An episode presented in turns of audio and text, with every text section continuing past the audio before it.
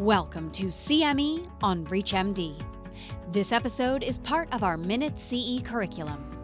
Prior to beginning the activity, please be sure to review the faculty and commercial support disclosure statements, as well as the learning objectives. So, the next topic we're going to be talking about is a focus on CTD, PAH, and ILD overlap. Uh, my name is Sydney Schacht. I'm from Indiana University. I'm a pulmonary critical care fellow. Uh, so we're going to start with a case here. So we have a 65 year old woman. She has a history of a cough, recurrent pneumonia, hypertension, Hashimoto thyroiditis. She had a thyroidectomy a couple years ago, bronchiectasis, and she comes to the clinic for evaluation of dyspnea on exertion. So a little bit of history. Four years ago, she had a cough after her thyroidectomy. Two years prior, so two years later, she was hospitalized with pneumonia. One time she required mechanical ventilation. And then in the six months leading up, she's had progressive functional decline with dyspnea on exertion. She used to walk three miles a day. Now she can only really perform ADLs and has to rest afterwards. She has exertional chest pain, no syncope. She does have some edema and weight gain of unknown amount. And her symptoms are definitely worse during the day and with activity. Her cough is not productive. She has GERD. It's somewhat better with uh, a PPI, and bronchodilators really don't seem to help. Her social history is unremarkable. So on exam, I've only um, just highlighted the things that were most uh, important. So you can note that her tachycardia is low grade. She has scattered telangiectasias on her forehead. She has JVD. She has an S3. And on pulmonary exam, she has basilar crackles. Um, you can see on her skin exam, she has some skin tighten- tightening and periungular erythema. So here are some initial diagnostics from um, early 2021. You can see her CT on the right there. Her PFTs, um, she had a normal ratio. Her FVC was 2.58, which was 80% of predicted. Um, her TLC was 77% of predicted, and her DLCO was the most notable, um, decreased at 8.4, which is 40% of predicted.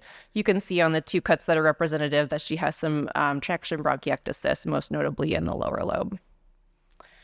Um, again, I've highlight just the normal or abnormal laboratory data. You can see that her ANA is elevated uh, 1 to 160.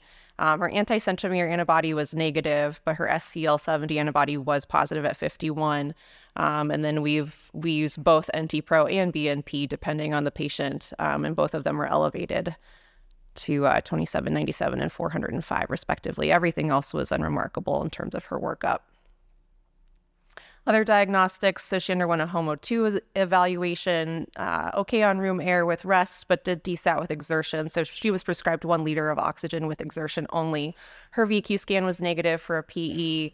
She did have a bronchoscopy during one of her um, admissions, which um, unfortunately was not sent for all of her cell counts as usual, but uh, it did show that she had negative microbiology. She had mild sleep apnea and was prescribed a CPAP. And on her six minute walk test, um, by the end of 2021, she could only walk 244 meters on three liters of exertion.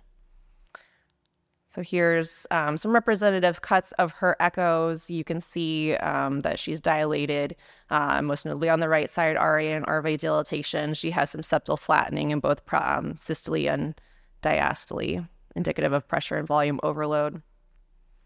Here's her right heart catheterization around the same time. Um, you can see that all of her pressures are elevated except for her wedge, which is low. So her mean PA was 63. Her PVR was um, almost 15 Wood units. Um, she did not have a response to nitric oxide, and her indices by both thermodilution and Fick were on the lower end. So she was started on triple therapy, including subcutaneous treprostinil. She was um, given a diuretic regimen with some improvement in her waist and lower extremity edema. She eventually was diagnosed with scleroderma by rheumatology around the same time and started on mycophenolate and then referred to pulmonary rehab and she's actually doing really well. So, since starting her therapies and her diuretics, she's improved symptomatically across the board. She went from a cr- class three down to a class two in terms of her functional class. And um, even though she's completed pulmonary rehab many times over, she continues to go and she finds it incredibly beneficial. Um, her high risk features on presentation are now considered low risk. She's had a repeat right heart cath um, back in December of 2022 all of her numbers have improved. Her mean PA went down to 41, um, and her wedge is still low at nine. Her echo also similarly shows some improvement, but she has developed some stage two diastolic dysfunction. Her PFTs are also improved. Um, the only thing that really, unfortunately, has changed for her is that she now needs um, one liter of oxygen with rest and six liters with exertion, but that doesn't seem to faze her since she's quite active these days. Um, similarly, her six minute walk test has also improved from 244 to 444 meters. All right, and with that, we'll move on to our next speaker.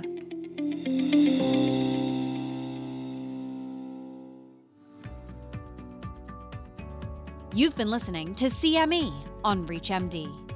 This activity is jointly provided by Global Learning Collaborative, GLC, and Total CME LLC, and is part of our Minute CE curriculum. To receive your free CME credit or to download this activity, go to reachmd.com/cme.